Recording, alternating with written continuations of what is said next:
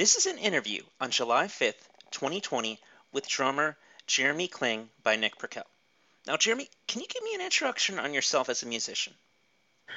Uh, well, I guess the sweetened condensed version is uh, I started playing drums at about two. My dad started me quite early, and from there I, I played all the way up. Like when families would go and do church on Sunday, I would play drums on the weekend with my dad. My dad was a guitar player.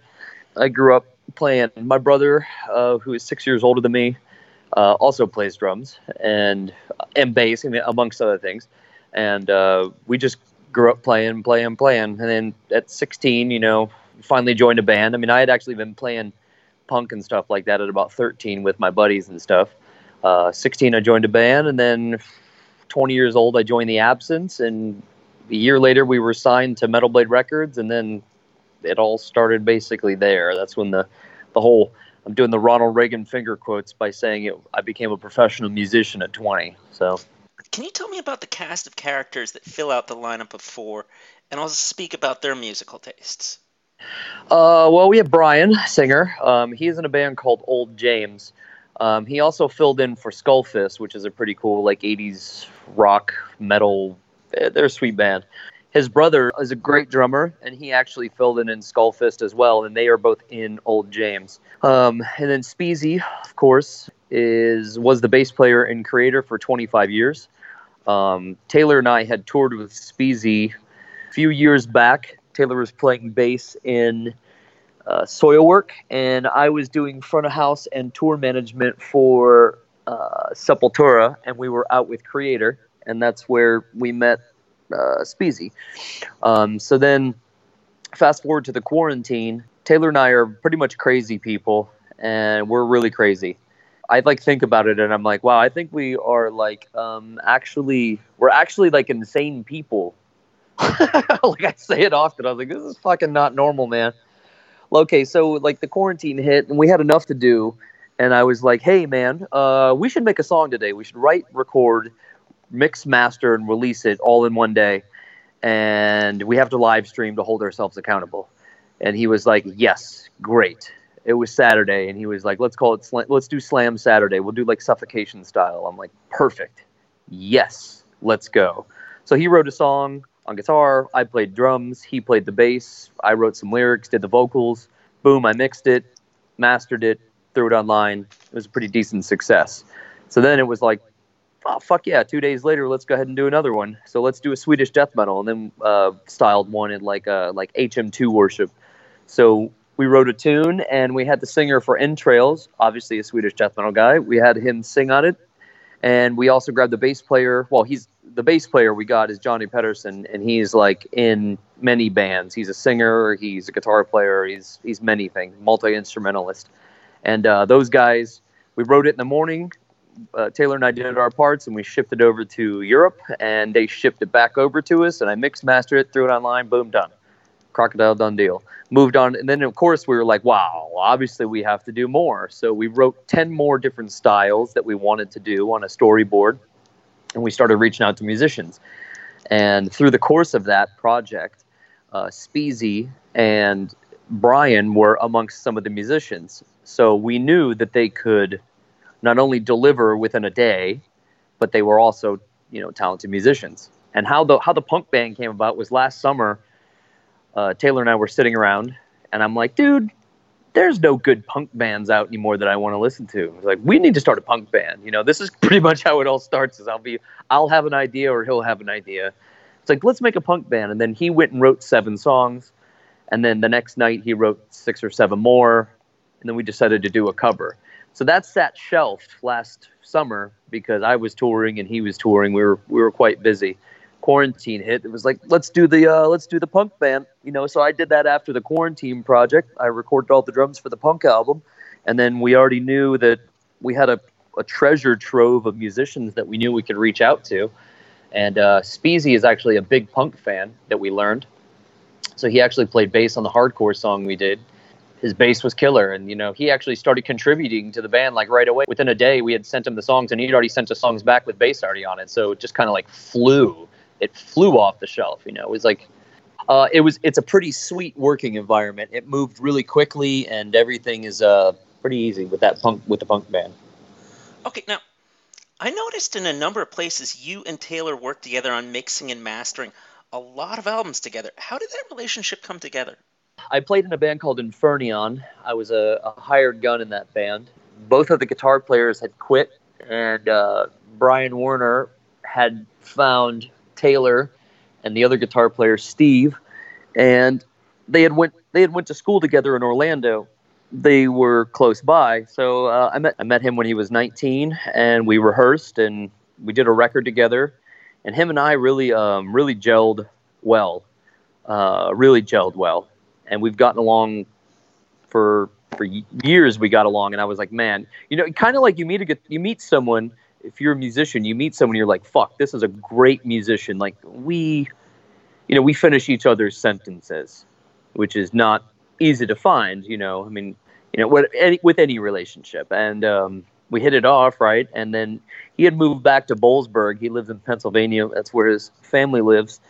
And about five years ago, he was kind of doing like a he was stuck in a circle. He was working at a bar doing uh, live sound.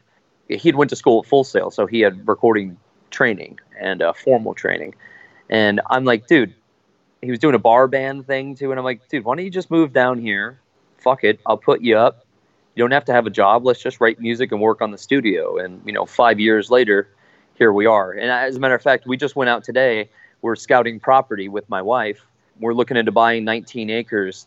And on this 19 acres, they already have two 30 foot by 60 foot, uh, 30 foot ceiling steel uh, buildings already out there that are they're all insulated already. There's, I mean, it will take some work. I guess he's like my, uh, what did he say? Uh, I've heard people call like, uh, it's my heterosexual life mate right there. That's my boy. He, you know, I have a, actually a, a, a, bit of a falling out with my own brother, uh, my actual brother. And Taylor is more of my blood brother than my actual blood brother. I actually count him as my actual brother. All my children call him Uncle Taylor. They actually call him Uncle Teats, but that's a really funny story as well, which I can get into that if you want. But uh, we're like, uh, you know, partners in the in the truest sense. You know, we work together, live together, and in in all of those years that we've lived together and been friends, not even at one point have we had some argument or like. There's been no ruffled feathers ever, which is pretty sweet. It's pretty sweet. I think that's pretty special, you know what was your philosophy when it came to creating the Smoke and Mirrors recording studio? And was Taylor a part of that, or was that all you? Uh, that was me. Um, and the theory of it is everything is bullshit, anyways. Um, we just, you know, we make up everything, anyways, and you could take a turd and polish it and make it good. So, I mean, in reality, it's all smoke and mirrors. It's all an illusion, right? So, like a drum set sounding like it's in a cave, obviously, that's that's an illusion. So I was struggling making a studio name uh, when I was making a studio, and this is back when I was. Uh, I used to hang out a lot with Jonas Kjellgren from uh, over there in Sweden. I was like, "What do you think of the name Smoke and Mirrors?" He goes, "Yes, I love it. It's perfect. Yes, you know." So I was like, "All right, well, fuck it. I'm gonna stick with that, and that's the uh, name. All right. It's been cool to have that name. I think it's pretty fitting still. You know, all these years later. I mean, I think it's been 12 years or something, or something like that. 13 years, maybe something. Now, what have been some of the more recent albums you've been working on there? Uh, well, I just tracked the drums for the new Venom record. Um, I did enough for a double album, if we do that. I did enough for I did enough for two records.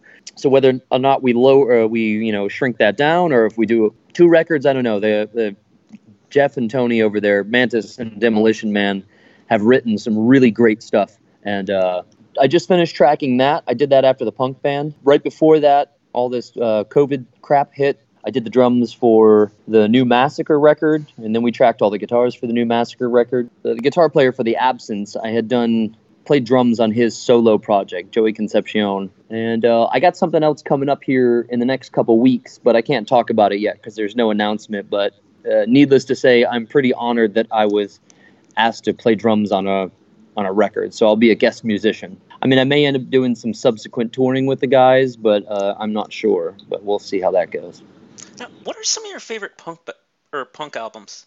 I'm a big Pennywise fan. I also like NOFX, Black Flag, of course. You know, I liked a lot of like the like the popular skate punk bands. You know, to be honest, I wasn't really like an underground crusty guy that smelled like piss and beer and uh, you know I, I, was never I was never like that. I, I kind of liked a bit more like the prim and proper stuff that just made me want to skate fast and hit a wall and not give a shit about it. You know what I'm saying? like your Lagwagons and you know stuff like that. Pennywise was a big one for me. I, I loved it because they were like so aggressively fast and hostile. You know, which which in in essence in essence is like the same as you know, let's say uh, you know Exodus or any of the Bay Area bands. I mean, it was kind of like the same feel. That California vibe it was just go fast and turn right. With Speesy, your bassist being in Germany, and Brian being in Canada, and you and Taylor in Florida, what is it like composing a song?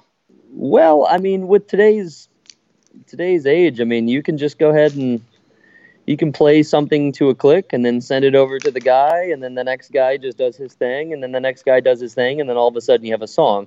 It's not like a, the traditional sense of writing together. That would be pretty sweet, but um, you know, it basically is Taylor or Speesy will write a uh, write a riff, and then Taylor will record it and record it, and then I'll play drums, and then we'll send it over to Speesy, and then Speesy do his bit, and then we'll send it over to Brian, and Brian will do his bit, and uh, and then if there's any suggestions on any end of the map, like oh, let's uh, you know maybe let's go to the uh, D sharp here, you know, or let let's go maybe try uh, this melody here, then let's do that, then then that's it, and then we just present it to the group, and it's like cool, good, sounds good, sounds good to me. It gives me that feeling I guess speaking realistically, what are some things that you need to happen to pave the way to getting four featured on like a festival concert date or other live appearance?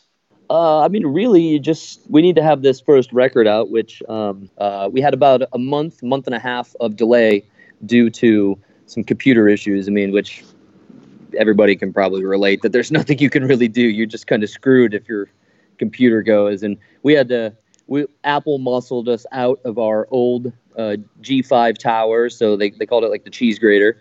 We got muscled out of that. We had to buy a new computer. We bought a new computer, and of course, Pro Tools uh, doesn't work with that operating system that we own, so we had to cross grade the new, the Pro Tools, and then of course we had to upgrade all of our plugins, you know, to go. So just it's been about a month and a half of woes. So we're back to uh, we're back to operating form here, which is so now we're now we're running full speed at getting this record mixed and mastered. And it's, it's pretty sweet. We can tag team. I, I have this interview with you, so I was like, uh, I was smack in the middle of doing something. And I'm like, yeah. He was like listening to some mixes. I'm like, cool. Pop in and uh, do those little changes you want to make, and then by the time I'm off this interview, I'll be back and we'll move on to the next thing.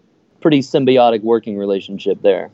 Again, I mean that goes back to how sweet it is to have a partner to be able to tag in and out, especially when doing any type of computer stuff, because my mind gets melted after like six, seven hours at a computer. I'm like, blah, ah, I start singing really strange songs to myself, basically, and I wouldn't fend well in an office setting, I don't think, because people would be like, "Wow, that guy's crazy." I guess tell me about the track that you were working on today. Well, I just did actually three today. The last one I just did was a pretty sweet. It's a A and a B. There's one riff and then another riff and it's about a minute and ten second song. It's pretty violent and it's like really like really really aggressive shit. And we're trying to mix it to where it sounds like I don't know, sounds like how it's supposed to sound, you know, like that was something that was cool about that quarantine project because that one where we did the all, in one is what it actually we called it. And that we signed that to uh, Blood Blast, which is a subsidiary label to uh, Nuclear Blast. It's their digital label. It's called All in One. It was cool with that because I mean, like we did a Motorhead song. So that gave us creative liberty to mix like Motorhead. Uh, or we did a Florida death metal song and we chose uh, like Cannibal Corpse style. That allowed us to mix like, you know, Cannibal Corpse circa 95, which had a certain sound. So then you can like go for those sounds. It's a, and it was a real creative license to be like, well, that sounds like Cannibal Corpse. And it's like, well, yeah, I mean, it's supposed to it doesn't sound like Cannibal Corpse now because they're down tuned to like drop Z and they're like really heavy and you know I like where Cannibal Corpse is has where they've went to, but they don't play like they did in you know '96. They're not writing like the Bleeding or you know Butchered at Birth, any of that shit. So so we were able to mix like that, which is pretty awesome. So this punk band has like a a really hostile early '90s feel to it, which is pretty cool. The song we did today was well, the, the three songs I did today are all they all give me that same feeling of like you know angst and aggression and which I mean I still have that at I'm 38 years old in September. I'm still pissed off. I still listen to death metal. Like uh, I had all my kids over for Fourth of July yesterday, and one of them was like, "Do you think you're gonna listen to death metal when you're 70?" I was like, "Yeah, yeah, yeah. It's not a fashion, you know. I don't." I was playing Meshuggah uh, and Gojira live at you know some festivals, some summer festivals, and we were watching on the TV while everyone was just hanging out and you know just doing their thing, and they're like, "You think you're gonna listen to it when you're 70?" I was like, "Yeah, I mean, of course. I'm not, it's not a fashion. I'm I'm a damn lifer. I just like this shit. You know, I'm I'm still angry. You know, every time I sit down to play, you know, like death metal, I'm like, it gives me that feeling. I'm like, hell yeah. Again, smash into a wall. You know, go really fast and turn right. I really dug what's right for you. Can you paint the picture on how that track came together? Uh, again, you know, same thing. We just um, Taylor wrote a song, and then I think I tracked the drums for the whole record. I, I think in a, I think in two days, I did everything, and it was just I didn't pre-write anything. It was just like whatever I felt on drums, I just went ahead and played.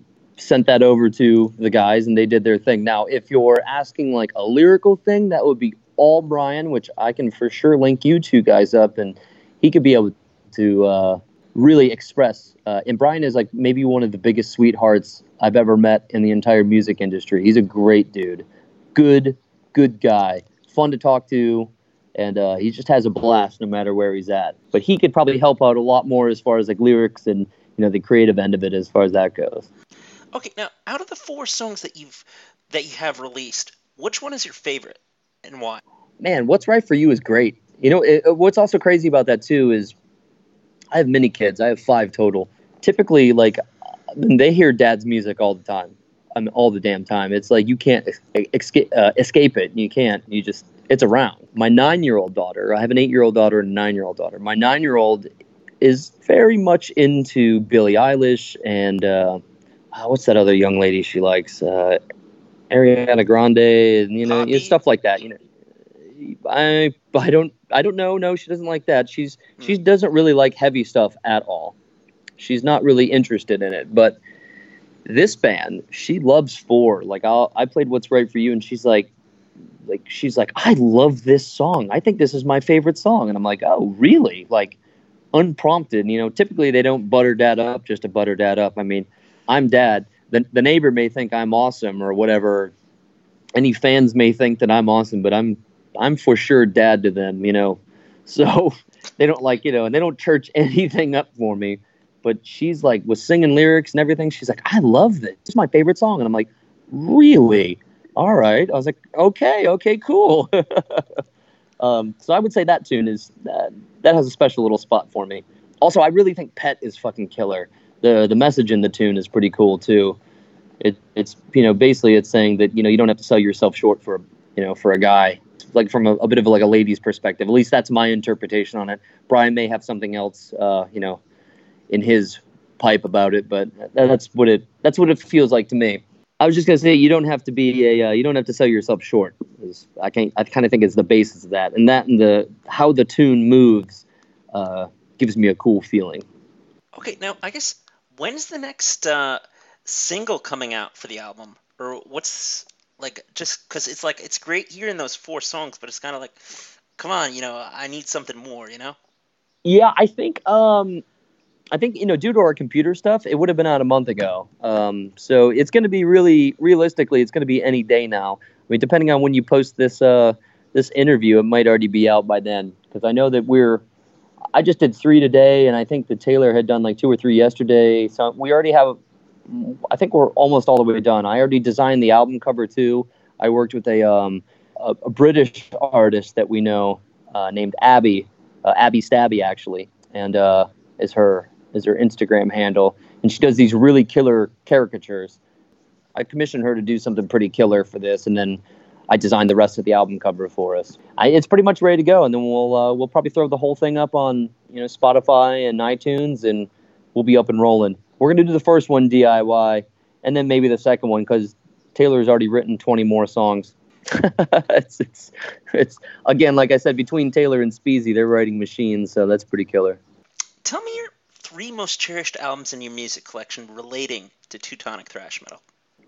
I'm not the biggest thrash fan, uh, Bay Area, or you know, I kind of like, I kind of lean more towards like Swedish thrash.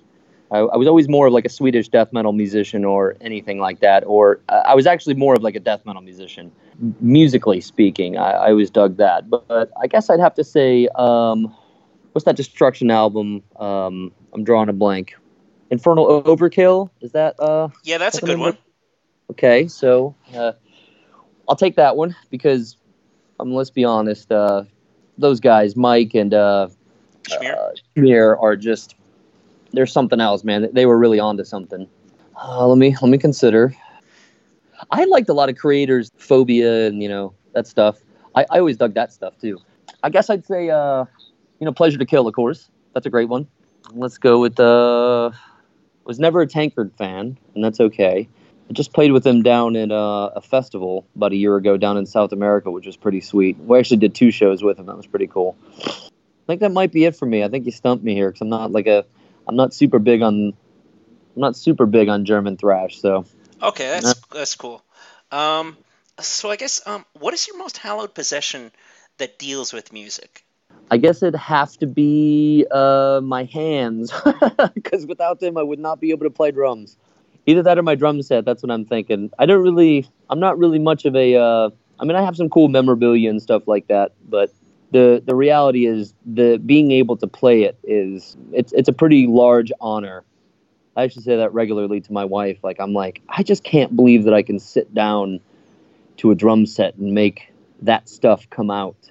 I, I like I'm eternally grateful for that ability. And as a matter of fact, a lot of the times I'm like, it's a stupid human trick. You know, it's like a it's like juggling or something like that. I mean, in essence, it's like the same thing. You know, you're you spend time and you get really good at juggling. Like I have a buddy of mine, he can juggle chainsaws that are, you know, while something is on fire and like when you see that and you're like, damn, like that's pretty killer. And in the end, you know, it's just a that's a that's a parlor trick or like a stupid human trick. So I guess I'd say, yeah, it's my drumming. I would say uh, that's probably my the, the ability to play. You know, the fact that I have that I have that. I, I think that would be my my most cherished cherished possession from the from music is okay. the ability to do it. Would you like to go back to any questions? No, not in particular. There was nothing that poked out at me. I I did a whole whole gob of talking. You know, sometimes I get a bit long winded because I'm I really am passionate about anything musical. I'm really thankful that anybody cares about anything that I'm doing. I'm like honored with that as well. I mean, there's, I think of Van Gogh. I mean, he spent his whole life and career without, you know, in total like solitude. Uh, like no one really knew except for his brother. I think was the only person that knew he was like an artist. Uh, I want to say, now correct me if I'm wrong, but I, I think that he was a. I think he he died with, and then then he got famous, or then he became sought after. So, my wife's an artist, and uh, and she's like, you know, your industry is interesting because you're afforded to be an artist and have almost instant gratification as far as like, you know, slapbacks. Now, some musicians pass away and then we learn about them, but like artists, like they paint in obscurity and then they pass away and then all of a sudden you know who the hell they are. So I, I guess I'm because I'm pretty honored that anybody gives a shit what I have to say. Just a, a dad from Spring Hill, you know what I'm saying? Final words. So long and thanks for all the fish this has been an interview on July 5th, 2020, with drummer Jeremy Kling by Nick Burkell.